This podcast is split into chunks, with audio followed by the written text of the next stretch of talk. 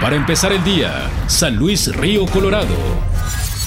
Buenos días, viernes veintiséis de julio, tiempo de la información con Meganoticias San Luis Río Colorado.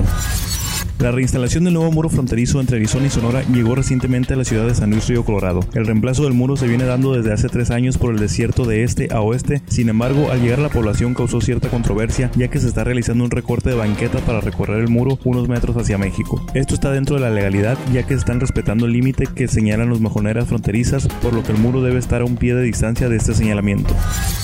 D I F apoya albergues a través de la donación de ropa que realiza la ciudadanía. Una vez recibidas las prendas se organizan para después distribuirse a los albergues de niños y a la villa del abuelo. A través de asistencia social se apoya también a las personas en situación vulnerable y en ocasiones realizan bazares para vender los artículos a bajos precios para obtener recursos para cubrir necesidades de los albergues.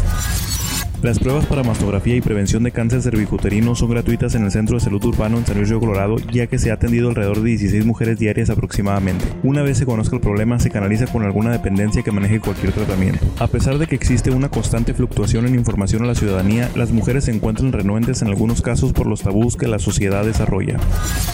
Existe una disminución de jóvenes que asisten a las instalaciones de un M K en San Luis Río Colorado por la temporada vacacional, ya que las escuelas secundarias o preparatorias que detectan a menores con algún indicio sobre el consumo de sustancias adictivas son canalizados para evitar su expulsión de la institución educativa.